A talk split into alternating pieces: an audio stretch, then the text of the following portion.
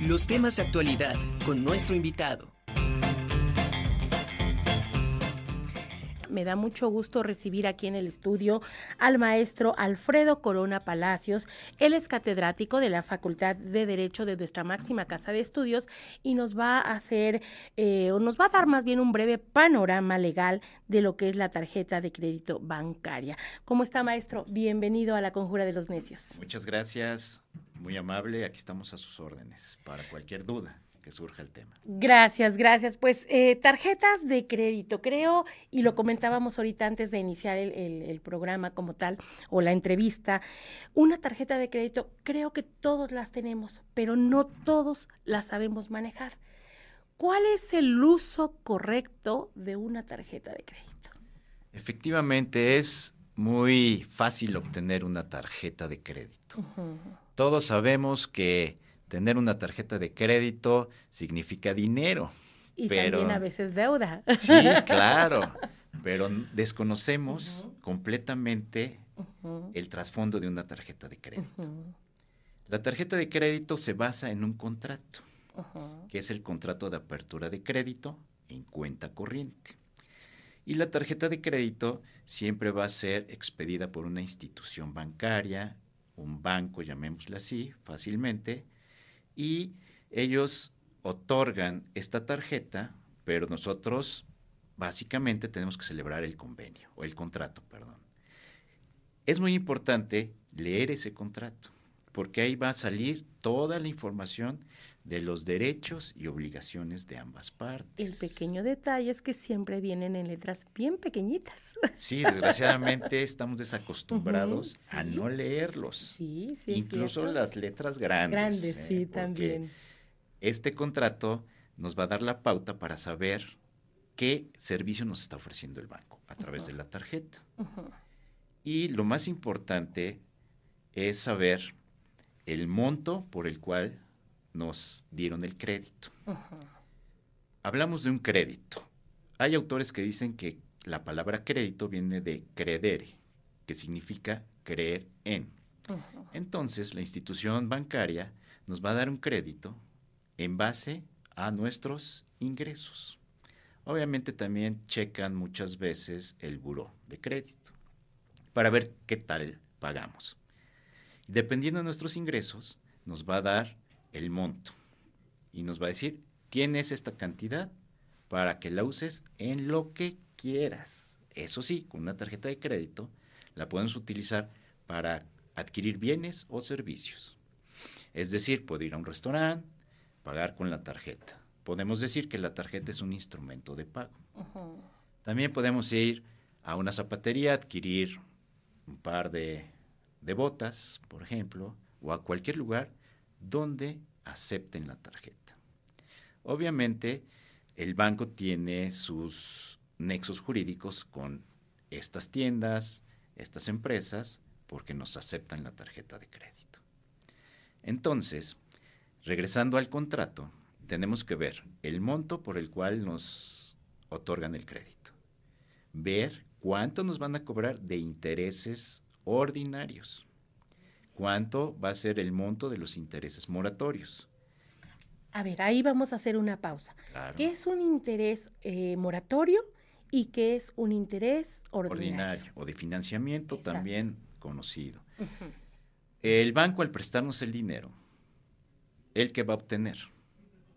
Él va a obtener, aparte de la cuota anual que cobran por la tarjeta, y si yo no pago en el tiempo establecido, me va a cobrar intereses. Él va a ganar eh, una cantidad dependiendo de los días que me haya prestado el dinero, que me haya entregado el dinero. Y la otra parte son los intereses moratorios. Moratorios viene de la palabra mora, que significa atraso, retraso en el pago. Las instituciones bancarias no manejan siempre las mismas cantidades, montos o porcentajes. Por eso es bueno leer el contrato y ver cuánto me van a cobrar en este tipo de intereses si es que me atraso, si es que los genero y si no pago a tiempo. No obstante ello, eh, el banco también o la institución bancaria me va a cobrar una cuota, por lo general es anual. ¿Cuánto? Ya depende de cada institución bancaria.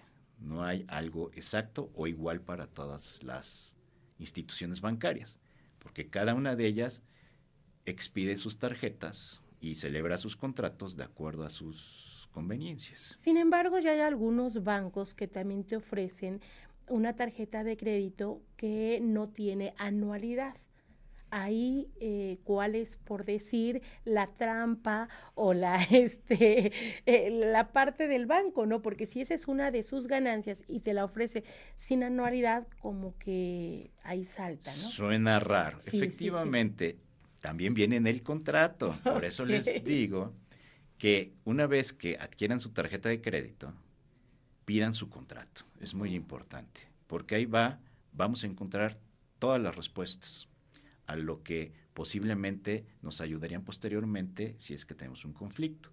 Pero en este caso de la anualidad sin costo, va encaminada a jalar clientes, pero te piden que por favor realices compras hasta por cierto monto. Entonces, si yo realizo compras o adquiero servicios, digámoslo así, por 5 mil pesos, cada mes no me van a cobrar la cuota anual. Pero tengo un gasto ya fijo que me están estableciendo. Tengo la obligación de gastar ese dinero. ¿Y qué pasa si no lo tengo? Entonces, ellos buscan siempre tratar de que la gente obtenga su tarjeta de crédito y ya después, ¿cómo la pagues? ¿Quién sabe? Pero ellos sí van a dar ese tipo de promociones que sí son un poco engañosas, al final le dicen a uno, ok, sí te la doy siempre y cuando gastes tanto. Pero al contrario de esta posible eh, situación, también hay tarjetas que te ofrecen meses sin intereses. Eso es un tema muy importante porque si uno no tiene el dinero en ese momento, uno adquiere el bien o el servicio, que por lo general son bienes, y la institución bancaria sí te da ese lapso para poder pagar la tarjeta. Entonces, te divide en parcialidades, mensualidades, el adeudo de ella. Pero no todas te dan este beneficio. Algunas hablan de seis meses, otras de tres meses, pero lo importante es que si uno quiere esta promoción sea sin intereses. Cambia la cosa si uno acepta con intereses porque entonces ya estamos pagando intereses de financiamiento o intereses ordinarios. Y al ratito en muchas ocasiones por el mal manejo de que no sabe uno, em, quizá empiezas a pagar tu, este, ¿cómo se llama? Tu monto mínimo y los intereses se te van rezagando, ¿no?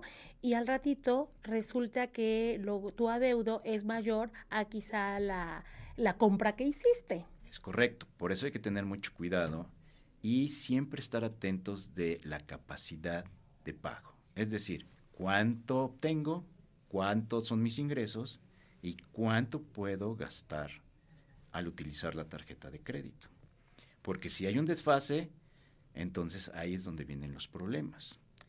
Además, no es recomendable pagar el monto mínimo.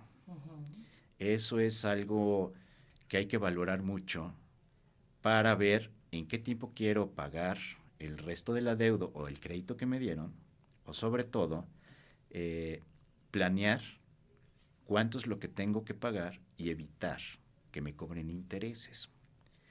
Cuando uno recibe el estado de cuenta de la tarjeta de crédito, le dicen, este es el monto mínimo y te va a generar intereses. Pero si tú pagas el total de la tarjeta de crédito, no vas a pagar intereses. Entonces aquí lo que tendremos que hacer es pagar el monto, quizá mínimo, pero para no generar intereses, ¿es correcto? O la totalidad de la deuda. La totalidad de la deuda te va a cobrar menos, no te va a cobrar interés de ningún tipo. Si nosotros nos ponen un monto mínimo de 5 mil pesos y yo pago mil, obviamente no reúno ese requisito y entonces ya me van a estar hablando por teléfono. Oye, tienes que, ya tienes un atraso. También viene esa parte del banco, que si ven que te atrasas, empiezan a insistir en el pago.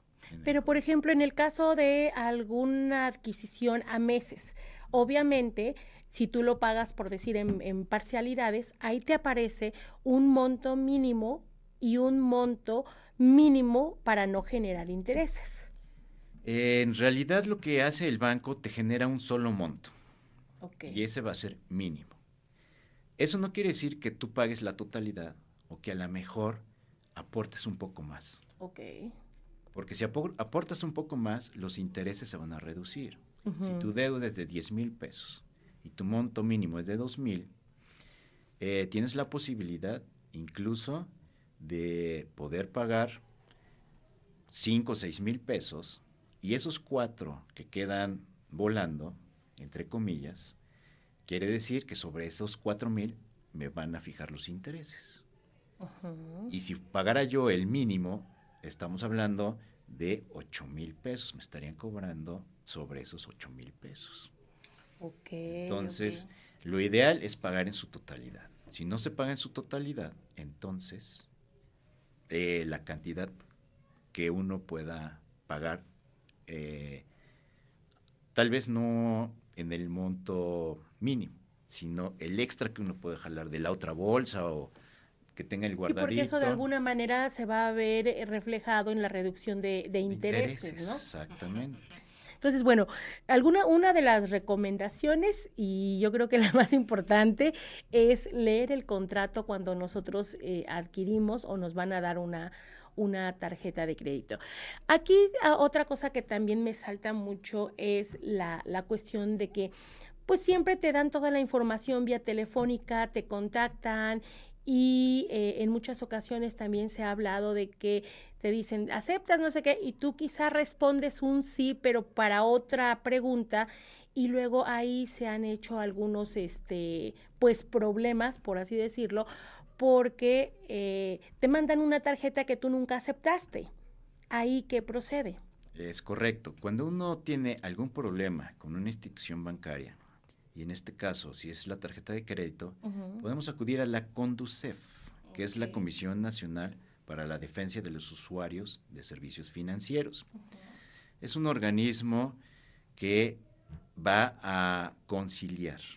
Su función es esa, tratar de llegar a un arreglo entre el banco o la institución bancaria y el tarjeta viente o el cliente, que también es un nombre que utilizamos para las personas que celebraron el contrato con base en la tarjeta de crédito.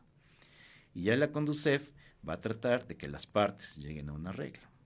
Si las partes no llegan a un arreglo, entonces ya hay la posibilidad de acudir a un órgano jurisdiccional, llámese juzgado, donde ya podremos tramitar la demanda que, que en derecho corresponda. Se mete por decir esta demanda ante la Conducef tiempos, porque también ese es otro punto importante. Claro. En la Conducef eh, no es una demanda propiamente dicho. Ellos le denominan queja, donde el tarjetaviente va a estipular brevemente lo que pasó y también debe de demostrar la relación jurídica con la institución bancaria. ¿Qué nos sirve para demostrar la relación jurídica? Por eso hablo del contrato, siempre el contrato, nos pueden servir los estados de cuenta, porque otra parte importante de este contrato es que la institución bancaria debe demandarnos mensualmente un estado de cuenta. Es obligación, porque vamos a ver qué cargos hicimos, qué cargos nos está haciendo el banco, a quién le pagó el banco y las fechas en que se hicieron. Y también esto nos puede dar la pauta para ver si tenemos cargos no reconocidos, es decir, que no los hayamos hecho como tarjeta vientes. Entonces, el estado de cuenta también nos ayuda a demostrar que me están eh, ofreciendo una tarjeta que no solicité o que me están haciendo un cargo extra que yo no apliqué. Y también podemos agregar pues, una copia de la, de la tarjeta de crédito. Obviamente, la Conduce va a checar la documentación que exhibimos, que ahorita por la pandemia dan la facilidad de hacerlo vía Internet. Y ellos van a admitir o van a solicitar algún requisito que haga falta para que prospere la queja. Una vez que la Conducef acepta la queja, va a señalar un día para una audiencia. Y eso sí depende de su eh, trabajo, qué, qué tanto trabajo tenga o cómo tengan su agenda. ¿Es algo tardado? Sí, desgraciadamente es un poco tardado, pero al final de cuentas yo he visto que la Conducef sí arregla muchos problemas. Me ha tocado con clientes, incluso con parientes, acudir a la Conducef y hemos obtenido resultados favorables. Eso es importante porque en ocasiones, bueno, de repente tienes un cargo que no reconoces. Ahora, bueno, ya con las aplicaciones y si lo tienes en el celular, creo que también eso ha facilitado mucho porque te llega un mensaje, ¿no? Que dices, reconoces el cargo o tal compra que hiciste. Entonces, bueno, tú ya de alguna manera te vas previniendo. Pero en otras ocasiones eh, esperabas hasta que te llegara el estado de cuenta y en ocasiones también no llegaba el estado de cuenta. Ahí, eh, ¿cómo solicitar este eh, estado de cuenta para que te lo, te lo hagan llegar o qué procedimiento se debe seguir? Claro, es eh, muy común que suceda que no llegue el estado de cuenta o que se haya perdido por el correo, porque el estado de cuenta llega por correo por lo general, salvo que uno acepte que le llegue también por internet. Entonces, si hay un cargo no reconocido o también se llega a extraviar la tarjeta o se la llegan a uno a robar, hay que hacer el reporte inmediatamente. Eso es muy importante y sí lo recomiendo. Si perdí mi tarjeta, si me la robaron, hay que darle aviso al banco inmediatamente, ya sea por vía telefónica, por vía internet o incluso por los teléfonos que ellos mismos aportan. Y nos van a dar un número. Ese número hay que guardarlo porque en dado caso que continúe el problema nos va a servir. Y así vamos a demostrar. Yo te hablé, te avisé que esta tarjeta me la habían robado o se fue extraviada. Por lo tanto, debes de cancelarla. Me llega en la aplicación. También hay que solicitar la cancelación o la eh, o eh, decir que fue extraviada. Es necesario. Porque si no al ratito algún cargo al uso que hagan de esa tarjeta. Viene hacia el tarjeta viente. Y el banco va a decir, no me lo reportaste, me lavo las manos. Entonces sí es muy importante que se haga el reporte lo más pronto posible. Perfecto. Entonces, eh, cerrando un poquito el tema, eh, las recomendaciones para todos los tarjetavientes. Uno, y el más importante y que se ha recalcado mucho, es leer de inicio a fin, letras grandes, letras chiquitas, todo el contrato, ¿correcto? Sí, y pedírselo al banco, porque muchas veces el banco queda en enviarlo o la institución financiera nos dice, te va a llegar por internet, puede ser, pero si no, entonces, en primer lugar, ¿cómo voy a saber cuáles son mis derechos y mis obligaciones? Y en dado caso que necesite demostrar que celebre este contrato, ¿cómo lo voy a hacer? Por eso es muy importante tenerlo físicamente o electrónicamente para poder utilizarlo como respaldo en caso de cualquier complicación. otro punto es que en muchas ocasiones las personas reciben la tarjeta, pero no la firman. ¿Qué riesgos hay con ello? Eh, por lo general, ya la firma es electrónica es, existen todavía tarjetas que aceptan o que validan la firma autógrafa de la persona.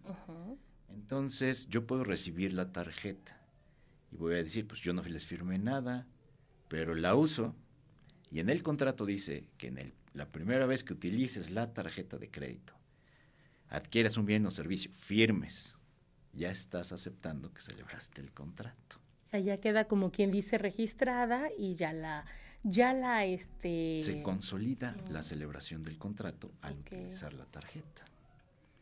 Y también es muy importante que si uno no usa la tarjeta, la cancele, porque si no le van a seguir llegando los cobros de las anualidades. Entonces, si yo voy a utilizar la tarjeta, adelante, leer mi contrato, checarlo y estoy de acuerdo. No la voy a usar o la dejo ahí guardada creyendo que no me van a cobrar nada, sí, sí le van a cobrar. Y todo está en el contrato. Entonces, una forma de hacerlo es cancelarla y me evito de cualquier pago. Pero todo tiene que ser eh, en la institución bancaria y de preferencia conservar siempre los documentos donde se haga constar tal cancelación. Por último, nada más una, una duda que me surge en la cuestión cuando uno pagas se estuvo ah, hablando de, de, muchos fraudes, ¿no? Que dabas tú la tarjeta y que luego al, al tomarla tenían pues quizá algo abajo y, y quedaba grabada la, los números y con eso se daban las clonaciones. O sea, cómo evitar precisamente ese mal uso de, de la tarjeta cuando tú vas a, vas a pagar. Bueno, lo que es recomendable es no perder de vista la tarjeta. Que si uno quiere pagar, tráeme la terminal, buscar dónde está o yo voy y yo la inserto, yo me ocupo de aplicar el, el, NIP, el número de identificación personal o la firma y recuperarla. No dejársela a las personas que nos están realizando el cobro. Esa sería la forma más prudente de evitar que nos clonen la tarjeta o que nos quieran sacar más información que no deben. Esa sería una de las formas donde trataríamos de cuidar nuestra tarjeta para que no nos hagan algún otro cargo. Perfecto. ¿Con qué cerraríamos? ¿Cuáles serían eh, las recomendaciones más importantes para todos los usuarios? Yo les recomiendo que si van a utilizar una tarjeta de crédito, efectivamente adquiéranla, pero lean muy bien su contrato. Vean hasta qué alcances tiene y qué derechos obtienen de utilizar la, la tarjeta. Muchos clientes me han preguntado, ¿cuál es la mejor tarjeta? Pues la que mejor te acomode. Tienes que checar cuánto es tu monto máximo, cuántos intereses pagarías y tu capacidad de pago. Es muy importante para poder manejar bien una tarjeta de crédito, tener una cultura crediticia. Eso es algo muy importante. ¿Cuánto tengo? ¿Cuánto es lo que yo obtengo de ingresos y cuántos son mis egresos y cómo los voy a manejar con mi tarjeta. Perfecto. Bueno, entonces esa, esas serían de alguna manera las recomendaciones para todos los usuarios de tarjetas. Correcto. Perfecto. Pues le agradezco mucho, maestro Alfredo Corona Palacios. Gracias por por esta excelente explicación, porque yo creo que todos tenemos una tarjeta, eh, la hemos ocupado, le hemos dado eh, el uso, todos aprendemos con la primera tarjeta, desgraciadamente, quizá pagando un poco más de, de intereses y ya cuando nos llega el, el, cobro dices, ah, es que debí de haber pagado tal, ¿no? Entonces, este, pues para que no nos pase y cualquier cosa en un momento dado, donde eh, nuestros radioescuchas, nuestros televidentes pueden eh, acudir con, con, ustedes si es que tuvieran así alguna duda sobre de este tema. Claro que sí, yo lo que siempre recomiendo es antes de proceder, asesórense. Uh -huh. Y si tienen que asesorarse de un abogado, y tenemos nosotros la posibilidad de ofrecerles el servicio a través del bufete jurídico gratuito de la Facultad de Derecho. Yo considero que pueden acudir a él. También está, eh, hay un organismo federal que también, ay, se me fue el nombre en este momento, da asesorías gratuitas. Es como el bufete de la universidad, de la Facultad de Derecho. Y también hay otros abogados particulares. Ahora sí que también puede ser el abogado de su confianza, pero sí es bueno asesorarse antes de proceder a hacer algo. Perfecto. Pues muchísimas gracias. Le agradezco mucho, maestro. Gracias por haber estado con nosotros. A sus órdenes, con mucho gusto.